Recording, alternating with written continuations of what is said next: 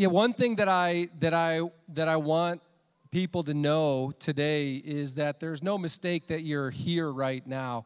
Like God is so good, and I and I'm excited about what He's already done today, what He's going to do, and what we're going to walk away from this place with.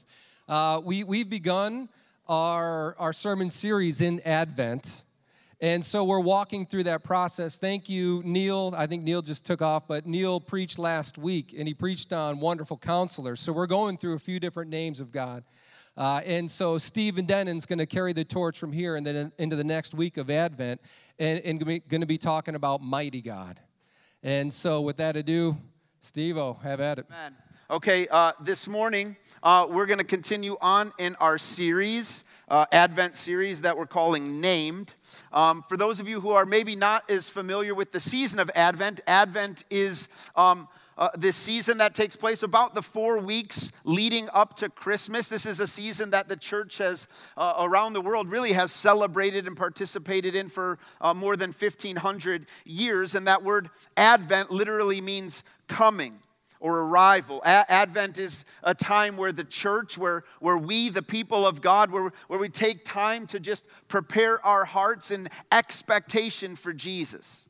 Okay, I, I don't know about you, but, but, but I think the church was onto something many years ago, and certainly we've experienced that today. When, when we get into this season, it gets really busy. Yeah, it gets like super full. There's a lot going on. It's easy to be distracted. And, and, and somewhere along the line, they were like, hey, hey, let's stop for a second. Let, us make sure that as we're, we're coming up to this celebration of the coming of Christ, that, that we are stopping to be and preparing ourselves for Jesus. And that, that's really our hope and our prayer in this season is that we as a church, though, though the, the, the Christmas season is just amping up, if you've been anywhere um, outside at all, like Christmas music everywhere, Christmas movies everywhere already, Christmas lights everywhere. Like my neighbors had like lights on their house like three weeks ago. You know what I'm saying? Like, like it, we're like in in full. Go, people are already cooking for Christmas. All this kind of stuff, shopping for Christmas, and it's that along the way we don't miss the that true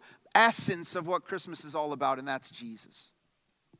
And so we're taking our time um, in this season and in this series to really just focus in on Him. And really just saying, okay, God, help us see Jesus.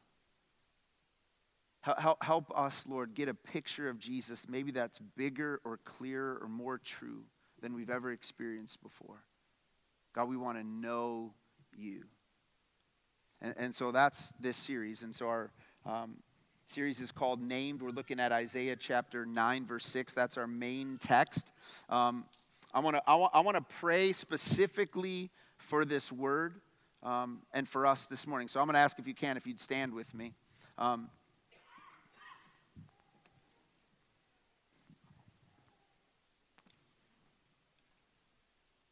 man, it's so important that that when we come and we gather, that we believe that God has something for us. Yeah.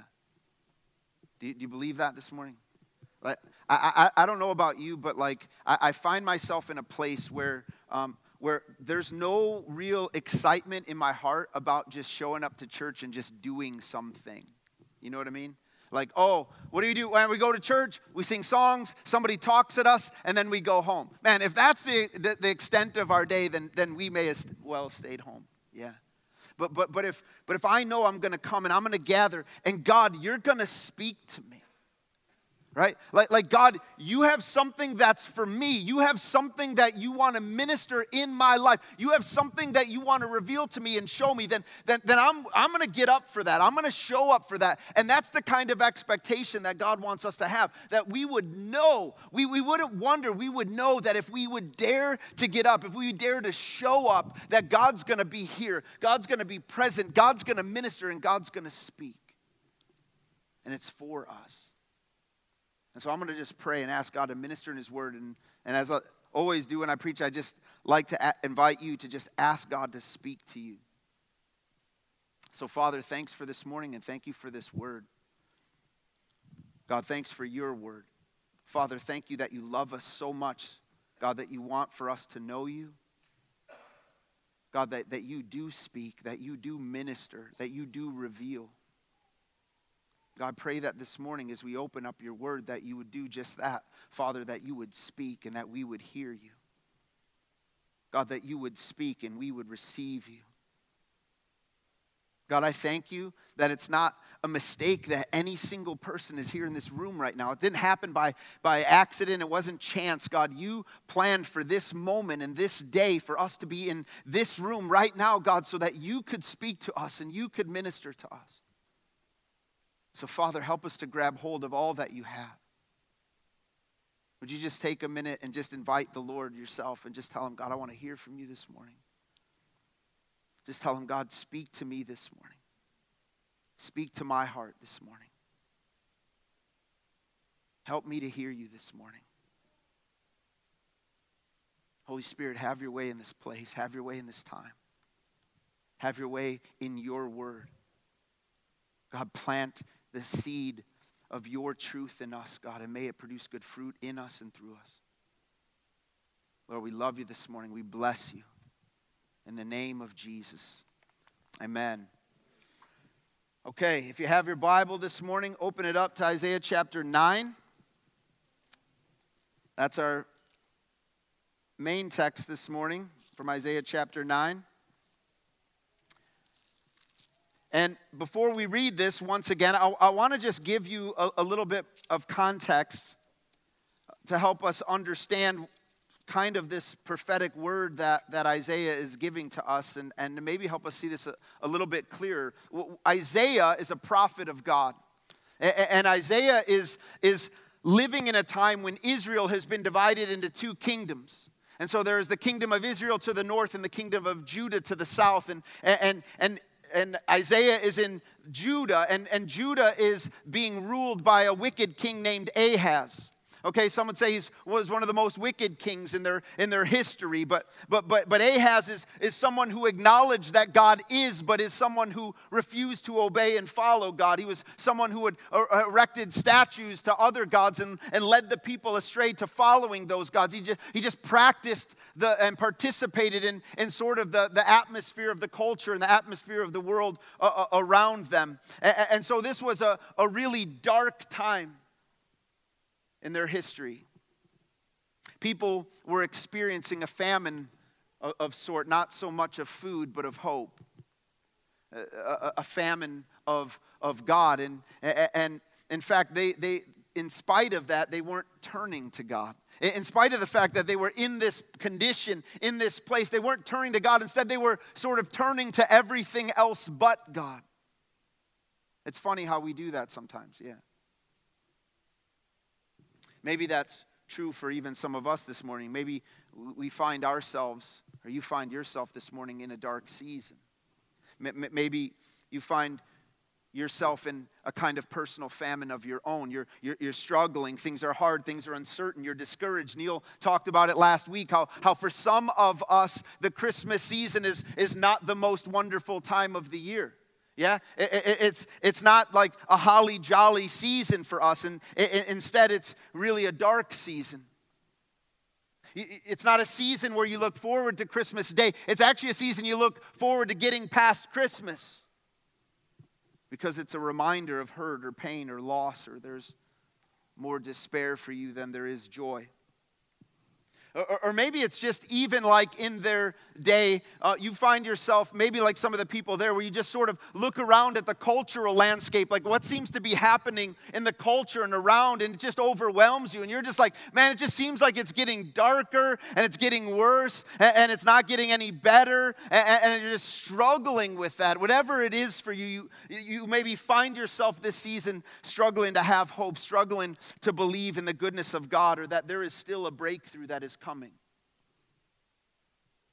It's dark, and it's, it's into this darkness that Isaiah speaks. It's into that moment, it's into that season that the prophet Isaiah has this word from God and speaks. And this is what he says starting uh, in verse 2, Isaiah chapter 9, starting in verse 2. And it says, It says, The people who walk in darkness will see a great light. For those who live in a land of deep darkness, a light will shine. Isaiah says, Listen, for you who are in darkness, have hope. There is light that is coming. We just sang that. I can see a light that's coming for the heart that holds on, right? There's a light that if you find yourself in darkness, hold on. A light is coming. Okay, verse 3 You will enlarge the nation of Israel, and its people will rejoice. They will rejoice before you as people rejoice at the harvest and like warriors dividing the plunder. Not only are, is there hope to be had, there's joy for you. Okay, if you find yourself in darkness, there, there's joy for you. There's a joy. There's going to be rejoicing. Your despair is going to be replaced with joy. Verse 4 For you will break the yoke of their slavery and lift the heavy burden from their shoulders. You will break the oppressor's rod just as you did when you destroyed the army of Midian. What is he saying? He, he's saying that breakthrough is coming. That, that the power of the enemy, it's going to be broken. Okay, freedom is coming. This is the declaration that, that Isaiah is making to a people in darkness. Hey, if you find yourself in this darkness, hold on. Hope is coming. The, the light is coming. Joy is coming. Breakthrough is coming. Well, how's it going to come? Where, where is this coming? How, how's this going to happen? What's going to actually change? What is the answer for this condition? Right? And Isaiah gives us the answer with our Advent text. And he says this in verse 6 He says, For to us a child is born, and to us a son is given.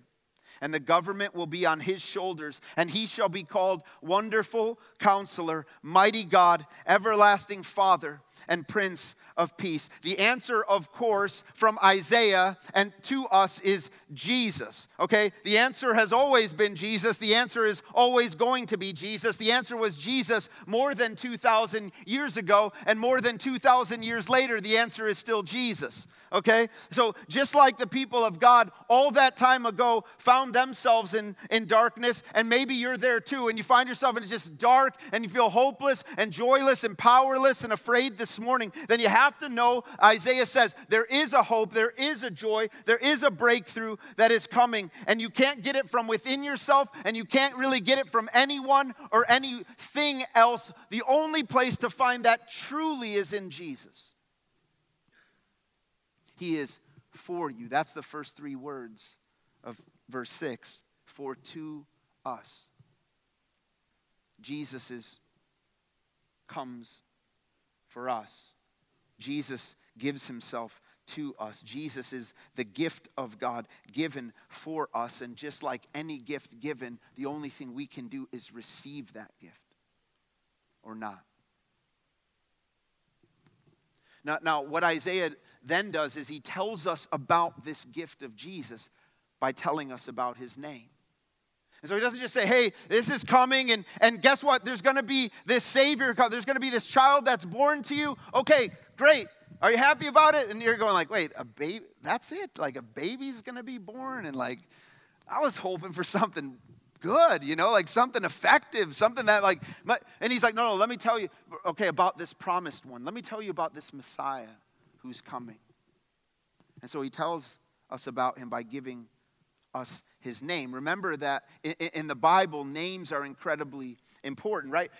In our day, right, if, if we tend to be really honest, when it comes to names, we tend to pick names because either they're like trendy, right? So you get like the name book, there's like five million names, and like they rank them in like top 25 boys' names, girls' names, you know, all, that stuff. And you go, well, that sounds cool or whatever. Or, or it's like we pick them by how unique they are, right? So it's like, I don't want the trendy name. I actually, what I really want is the unique name so nobody else has that name on like position, right? Like that's more Argo. Bigger than that, though, if you're a parent, is you try to pick a name that you don't think other kids will use to make fun of them, right? Yeah? Can I get an amen on that? Okay, so just to give you an example, I have some slides of some people who, who didn't think this through really well, okay? So uh, the first one, go ahead, Dora, um, is a baseball player who I love, Coco Crisp. Uh, you know, if your last name is Crisp, your mom shouldn't name you Coco, right? Coco Crisp was a cereal, right? Like, uh, great baseball player, or not. Okay, next one. Uh, her name is Pterodactyl. Tara, now, now it's possible you don't pronounce that dactyl, but if you do, you don't name your kid Tara if your last name's Dactyl. It just doesn't go. Okay, next one. Crystal Methvin. Okay, like, man, like, come on, parents. Okay, next one. Cash register. Like, if your last name is register, don't make it cash. Like, it's too. Okay, next one. Night Jedi. Now, part of me believes that's fake, but I hope it's real. I really hope it's real. And somebody did that. That, that was creative. Okay, next one. Christian guy, come on, man. Like, you know what's worse for this guy? If he's not a Christian. You know what I'm saying? And they're like, I bet you're a Christian, huh? He's like, nah, nah, man. Right? Okay, next one. Dr. Wet Farts. Now, I'm pretty sure this is a European doctor, so it probably isn't pronounced just like that, but we know. You know what I'm saying? All right, last one is my favorite. His name is Bizao Doo Doo Zappity Zip Zappity Bop Bop Bop. Okay? I'm not even sure I said that right. But, but like, when you're a parent, you got to think this stuff through. You know what I mean? If you're here this morning and, and you, you're, you're still thinking you're going to have some kids, please think it through, okay? You don't have to go trendy or cool, but don't do that, all right? Um, but, but, but that's what we do, right? When, when my kids were born and, and we started talking about names, like, like, that, that's where my mind went. My, my wife would like throw out a name and I'm like, how do they use that? Chuck, Chuck, what rhymes with Chuck, right? It's like, no, no, no, we're not doing it, right? Like, whatever it was, it was like, I'm, I'm trying to break down, and if they gave them a nickname or shorten their name, like, what does that turn into? And does that sound crazy, right? But, but, but that's not how they did it in the Bible, okay? Like, like in Scripture, they weren't like breaking down the name to see, like, you know, did it sound goofy or whatever. In the Bible, a, a name was given really in a sense of, of proclaiming something about who this child would be and about what they would do. It had to do with their, their calling and their character. It was, it was a declaration, really, of who they were. And so names were significant, so significant that we actually see throughout Scripture God Himself changing people's names so it would more rightly reflect who they truly were and what He had for them right? Like, like if, if a name wasn't a big deal, like who would God just be like, ah, it's funny, we named him liar, you know what I mean? Kind of a thing. But God's like, no, no, no, that's not gonna, that's not your name. That isn't who you are.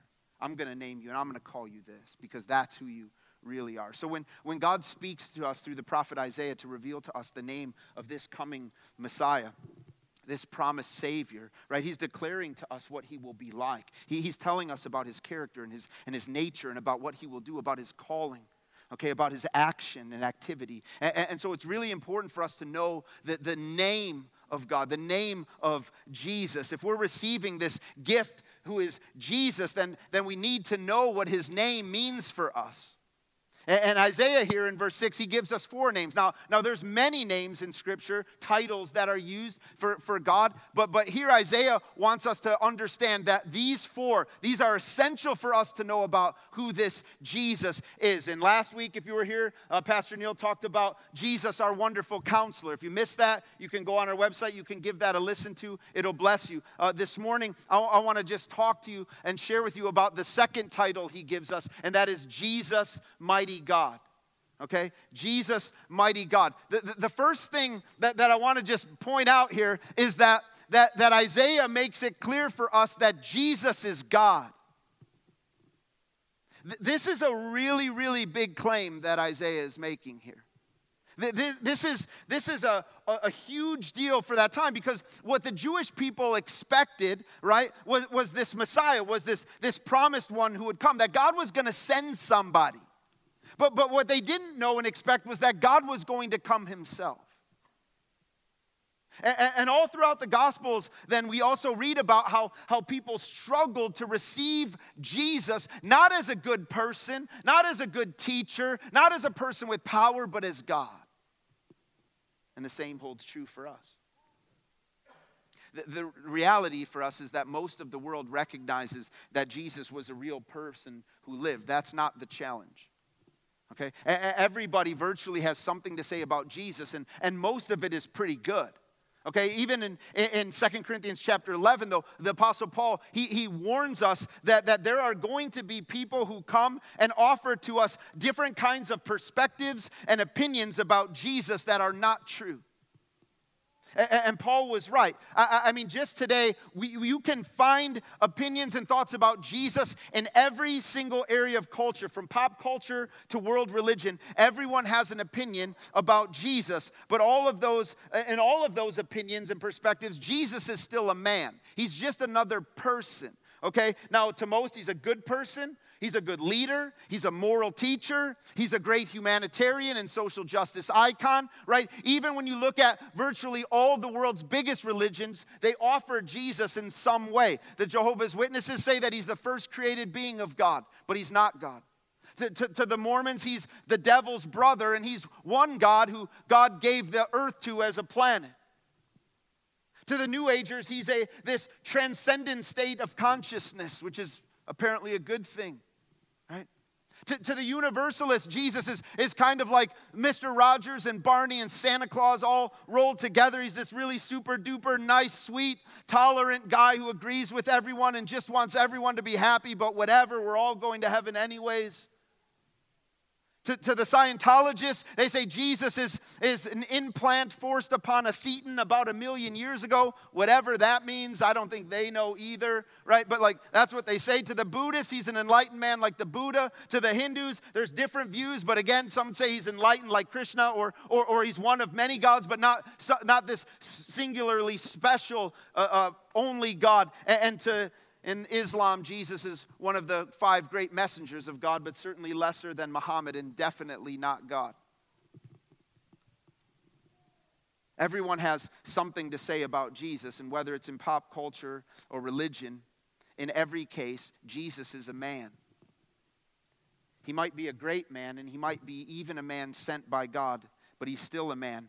And, and Scripture knew, I, I love this because God knew. He, he knew that one day that, that, that, that we were going to be confronted as a people uh, throughout from his coming forward that we were going to be confronted with people who would say no no he was just a man. He was just a man. Now good man no i'm with you he's great. No he did great things but he's still just a man.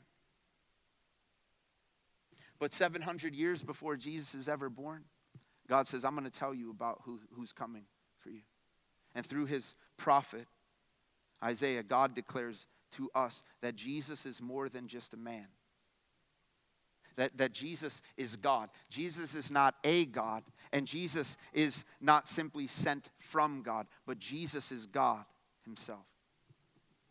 God to us and God for us. And this isn't said about any other religious figure anywhere, just Jesus. So, so, so, this is a really big deal, okay? And not just for them, but for, for all of time, because by his name, Isaiah is proclaiming that, that Jesus is more than just a man who identifies with us. And that's good, right? Like, we need to be aware of the humanity of Jesus. Jesus knows what it's like to be us. Jesus has experienced all the things we've experienced. Jesus knows what it's like to hurt. Jesus knows what it's like to lose. Jesus knows what it's like to grieve. Jesus knows what it's like to be betrayed. Jesus knows what it's like to have joy. He knows what it's like to have sorrow. He knows knows. He knows all of it because of his humanity, but it's not only about his humanity. Jesus is divine, he is God. We cannot miss in Jesus both his humanity and his divinity. He's not just from heaven, he made the heavens. When we come to Jesus, we don't just come to another person. Not, we don't come to even a great person, we come to God. To, to take it even further, Isaiah calls him mighty God here because he wants us to see this more, more acutely. And this, this term mighty God is actually, uh, it's a military term that would be translated, uh, that word mighty is this word gibor, and it, it actually means hero or warrior. A better translation then would be to say that Jesus is the hero warrior God.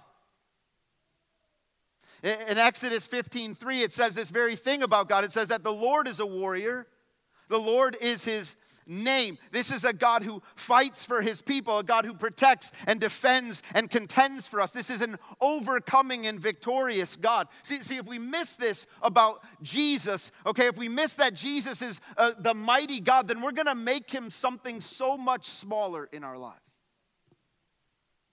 And this happens all the time. It happens for so many people. In place of Jesus, a mighty God, uh, in his place stands just this cute, sort of cuddly buddy Jesus, right? Who's pretty nice and sweet and passive and all inclusive and, and politically correct and tolerant in every way, shape, and form, right? And, but, but, but ultimately is pretty powerless. It's no wonder then that why we seem to be overcome so often and ineffective against the stuff coming against us because we tend to end up then trying to deal with God sized problems with man made solutions. Why would you take your seemingly big problems to a God who's not very powerful and not very big? See, see, what we have to understand about the devil is that, that the enemy would love for us to just believe that about Jesus so that he can keep us right where we are. So, so that we'll never experience breakthrough. Right? So that, that, that we'll just stay, we'll never have victory and experience that for our life. We'll just stay where we are. But, but Jesus, Isaiah tells us, is the mighty God, meaning one who comes with power, not just sustaining power, okay? It's not just like the power to like keep us, but like with, with supernatural power, the power that Scripture decides or, or describes as this overcoming power, this breaking through power, this victorious kind of power. This is why we hear the Apostle Paul say in 2 Corinthians 2.14, he says, Thanks be to God who always leads us in triumph in Christ Jesus. He says, he's talking to the church. He says, Church, don't be discouraged. Instead, be thankful, be grateful, okay? Because God, your God, Jesus, He is leading you always into triumph. He is leading you always into victory over this world, over the flesh, over the devil. He's leading you into victory in Christ Jesus. What this also reveals to us then is that there is no real overcoming and victory apart from Jesus. It happens in Him. And in Him, all things are possible, not because nothing can defeat you, but because nothing can defeat Him. This is why that verse, 1 John 4 4, we hear it, many of us heard it before, but, but it's good to be reminded of that, right? Where he says, Listen, greater is He that is in you that's, that's Jesus, right? That's God. Greater is He. Greater is the one who lives within you than, than the one who's in the world. That, like, the power, the overcoming power, you have access to that in Christ.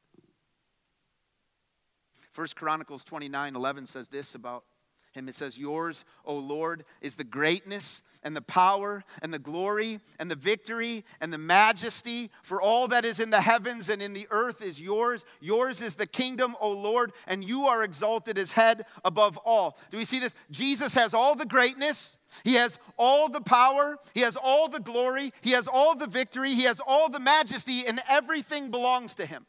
Okay? In heaven and on earth, all of it, it's his.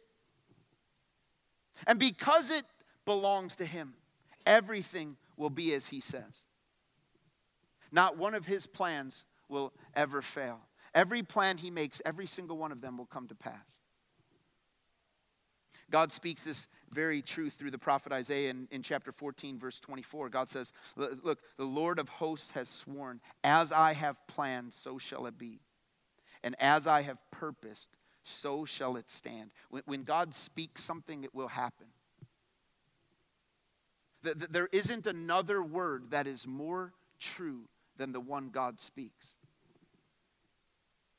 So, so when God says, I love you, He really does. When God says, I'll never leave you and I'll never forsake you because I'm with you, He really is. When God says, I'll provide for you, I'll protect you, I'll fight for you, He will. When He says that, that no weapon formed against you can prosper, it can't. When He says, I'll give you rest and peace and hope and strength and wisdom and purpose and power and everything you need, He will because the Word of God can never fail. He is the mighty God, and every word He speaks will come to pass. So, listen, if you came this morning and you, you find yourself in a spot where you're like, I feel overwhelmed, I feel overpowered, I feel overcome, God's answer for you is Jesus, the mighty God.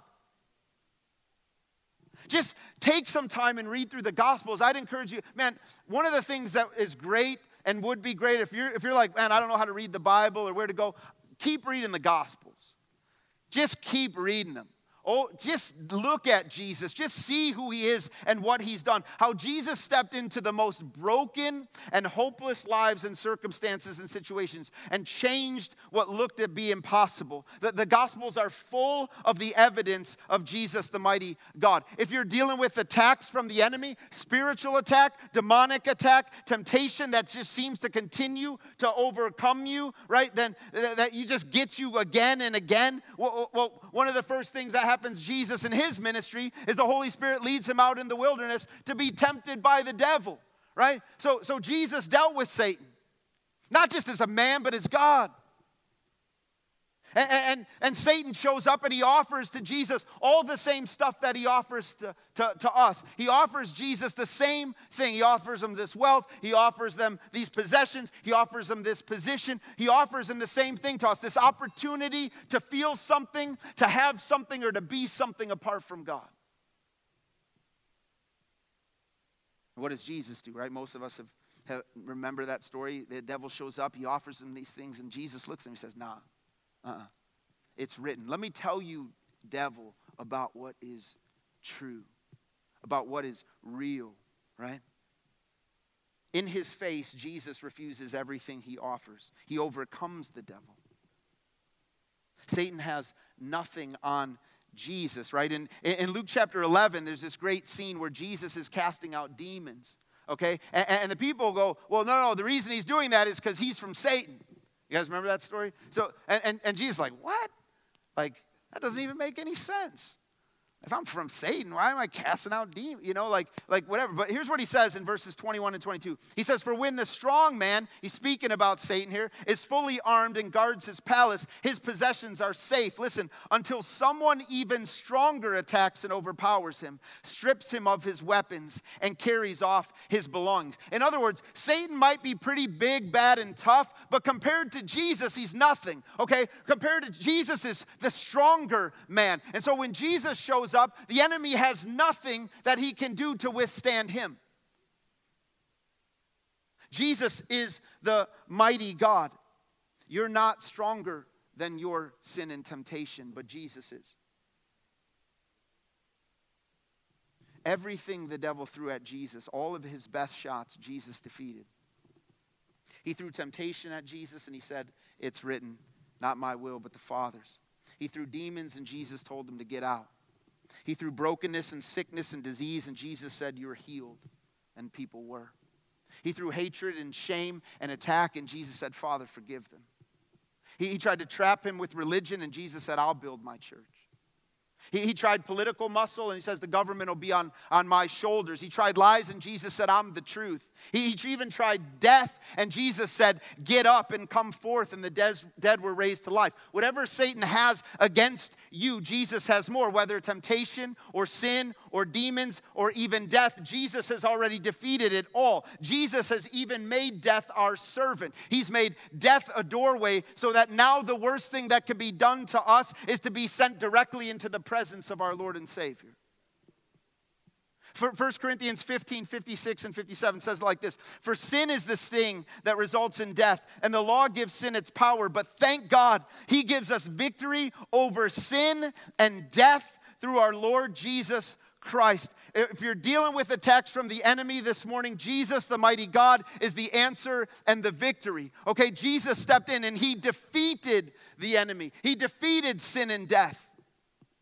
There's nothing that's standing between you and Him this morning.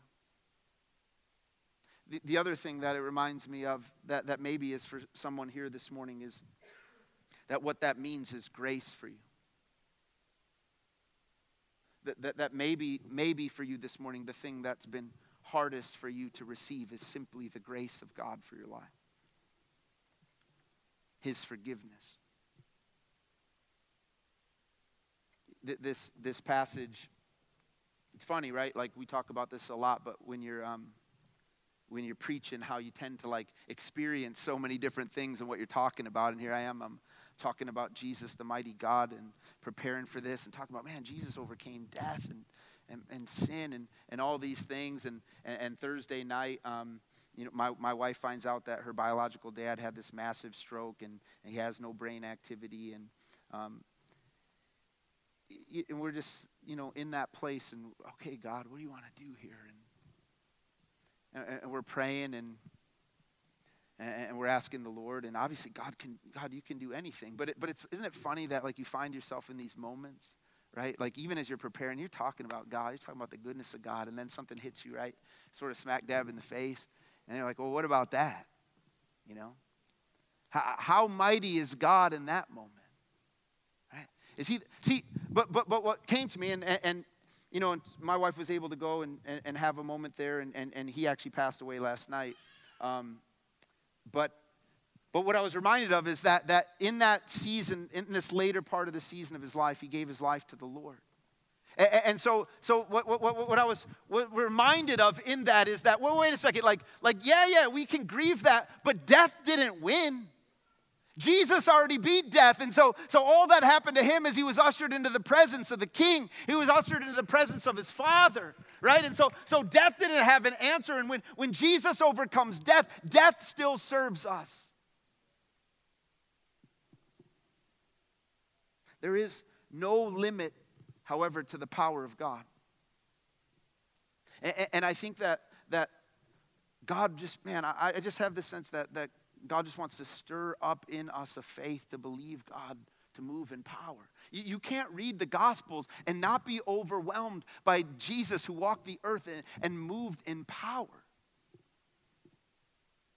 God, God gives us these stories to us, and, and, and the Bible's chock full of them so that our faith can be ignited, right? So that, that we can be reminded just of who our God is. It is the scriptures are a testimony to us of the power of God to the power of God, a God who shows up in power in the lives of his people. One story I'll share with you. Mark chapter 5, there's a great story. You can read it in verses 21 to 43. But, but, but Mark chapter 5 is this story of a father who, who surrenders his pride and his, his high position uh, to come to Jesus and ask him to come to his house because his 12 year old daughter is dying.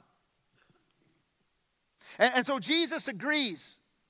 And, Jesus says, Yeah, I'm going to come. But, but of course, tons of people are trying to get around Jesus. Tons of people want to follow him. Crowds are gathered around him. People are trying to touch him. At one point, a woman who had been bleeding for years touches Jesus and she's healed by it. And Jesus turns around and, and Jesus starts talking to her. And as Jesus is standing there talking to this woman who, he has, uh, who has touched him and is healed, a servant for this man, Jairus, she shows up and says to him, Hey, don't bother coming and bringing Jesus because it's too late. She's already dead.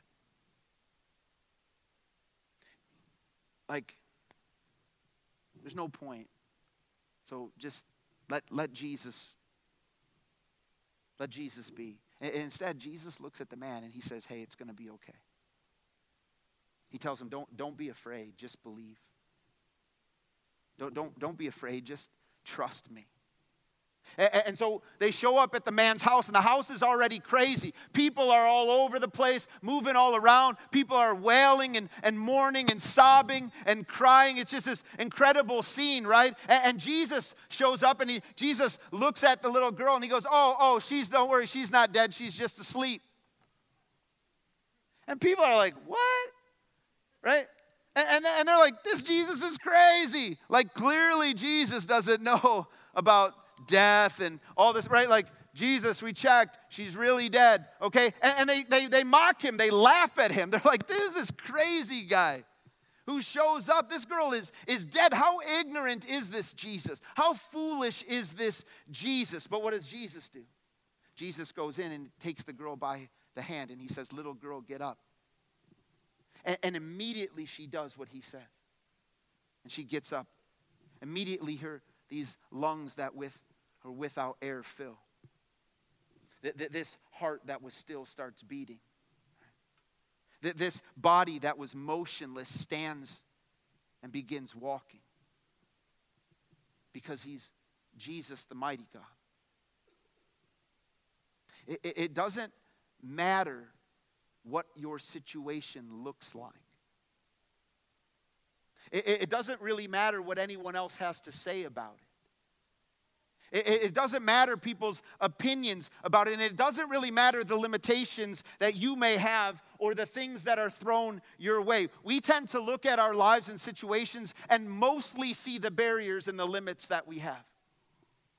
So, so, so well, medically speaking, it, it just can't get any better. Financially speaking, you're not going to be able to do it. That dream in your heart, that desire, you don't have the skills, you don't have the resources, you don't have the qualifications or background. We, we tend to look, and all we see is the impossibles. But, but Jesus doesn't have any limits. Jesus doesn't have any barriers. There is no impossible for Jesus because in him all things are possible. And the Bible says they are possible, all things are possible for those who believe. Jesus is the mighty God who even speaks the dead back to life. He can restore what's broken, He can reverse the irreversible. He can change the unchangeable. He can fix the unfixable. He can do the undoable, and He can save the unsavable.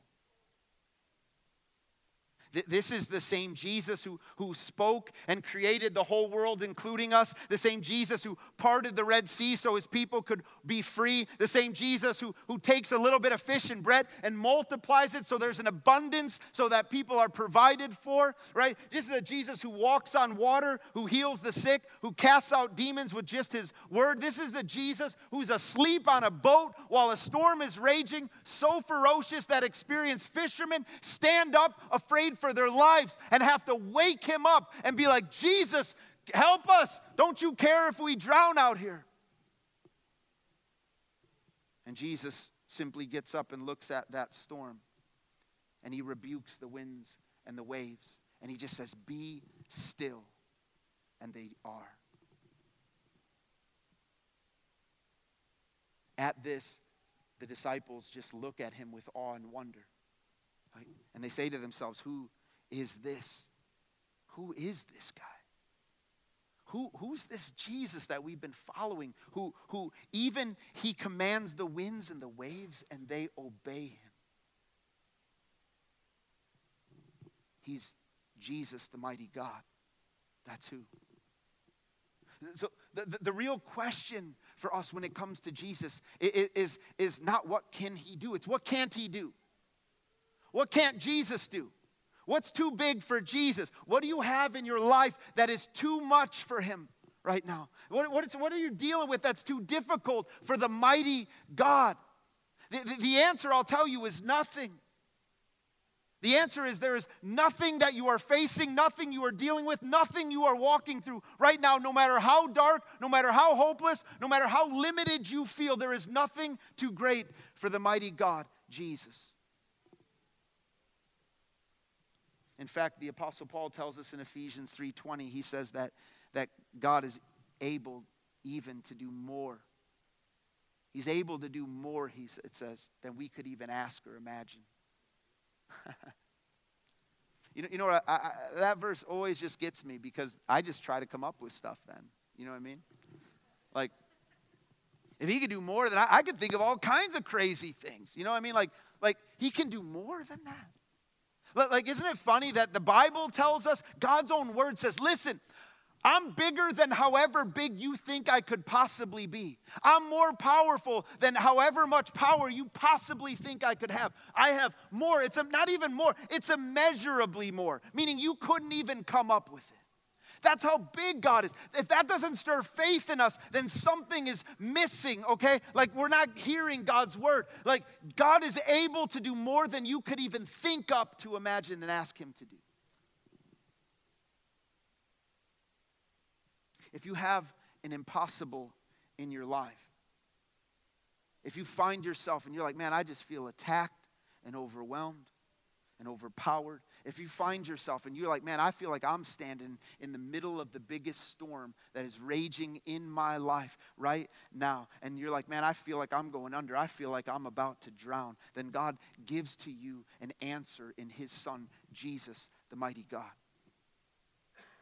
Jesus is the Satan defeating God, the miracle working God, the circumstance changing God, the overcoming God, the victorious God okay? The one who is able to do more than you could ask or imagine, and he does for those who trust in him and call on his name.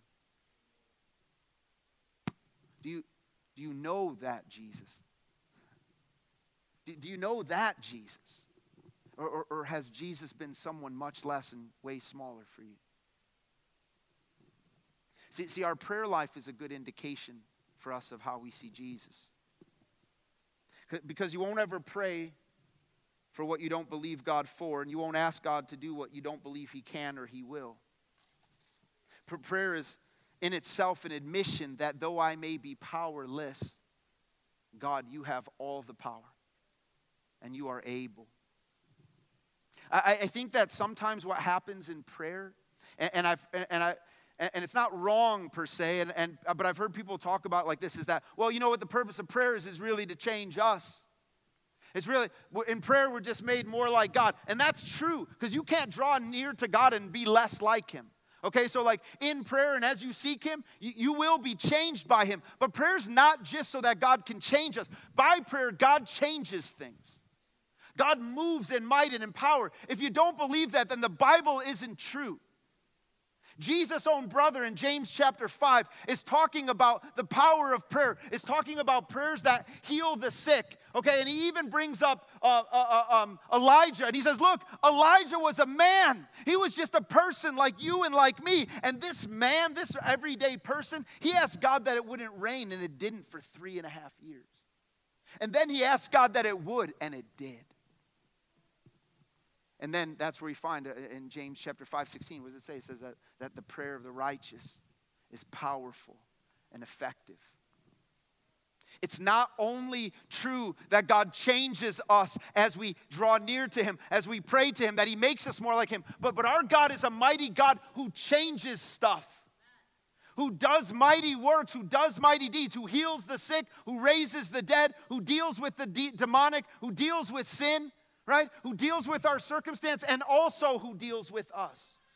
Yeah. But that's Jesus, the mighty God. I, I know I could tell you so many different stories in my own life of the different ways God's shown up in powerful ways and, and all kinds of situations. But, but with our time, I'm going to share with you just one. As I do, Corey, you guys can come back up. I'm just going to. So many times uh, but, but this one uh, is just one of my favorites because of all the different people who were involved. And this was about uh, eight years ago. And it was uh, my wife and I's anniversary, and uh, we decided that we were going to uh, go to Michigan.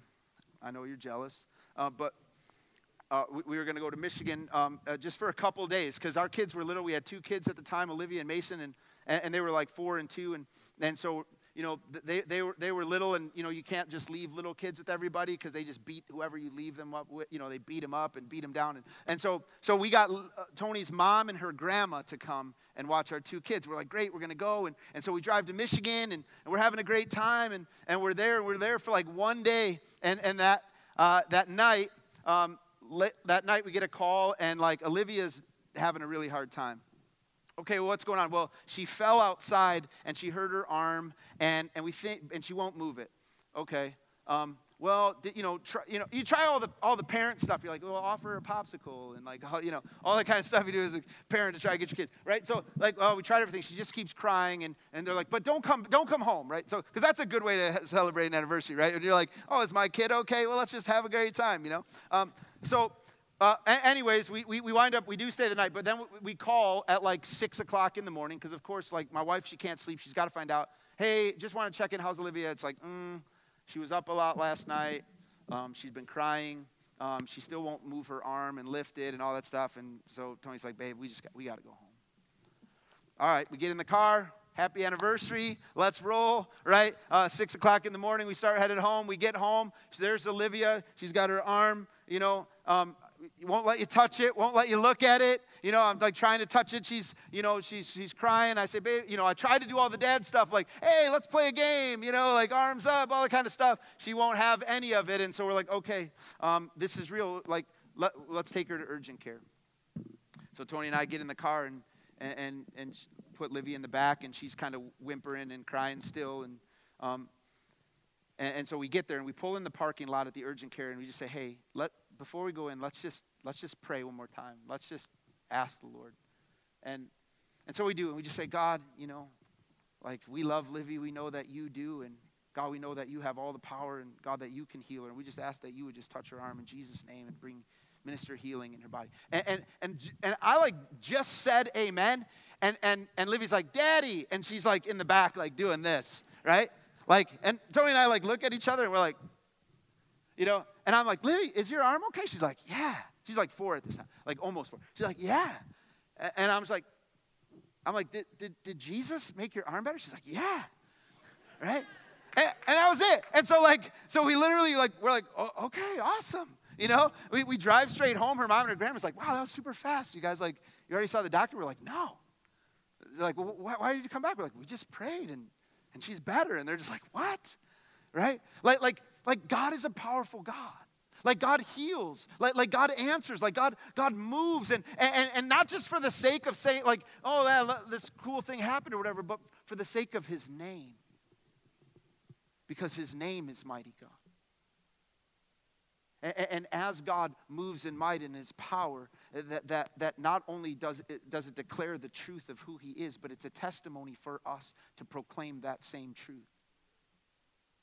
And, and if you remember, that word testimony means that, that part of that is that he will do it again. If God has done it, he will do it again. He can do it again. So if he's done it in my life, if he's done it for me, he can do it for you. If he did it in his word, he can do it here. God is able. Jesus is our mighty God. I'm just going to leave you with this verse, Romans 8, verse 37. And it says, Overwhelming victory is ours through Christ who loves us. If you guys would stand with me, I'm going to pray. And we're going to respond with our worship.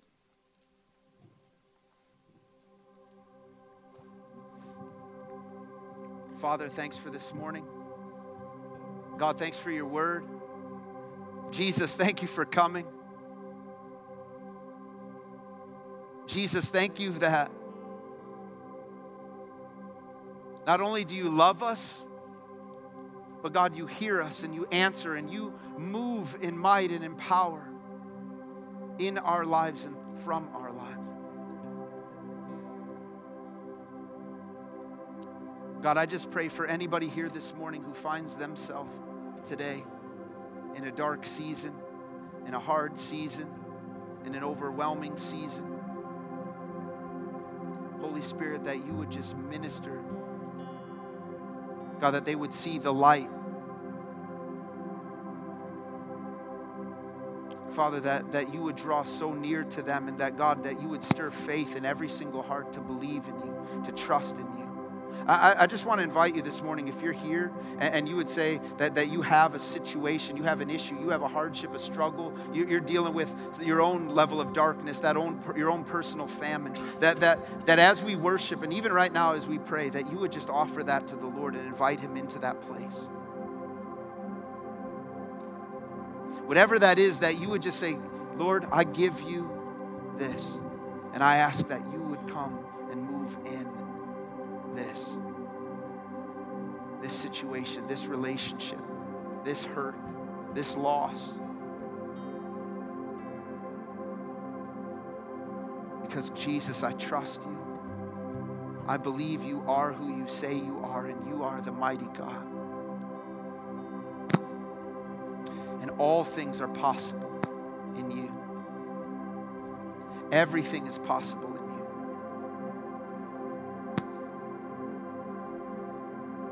God, I just pray that, that even as we go through this week, Lord, that you would remind us of the truth of who you are. God, I pray for revelation for every single person here to see you, to know you. God, and for openness in every heart to receive you. Holy Spirit, would you minister faith in us? Would you stir in us a faith to believe you for all things? God, we love you this morning and we bless you. You are good. You are mighty. You are powerful. And we can trust you. Jesus' name.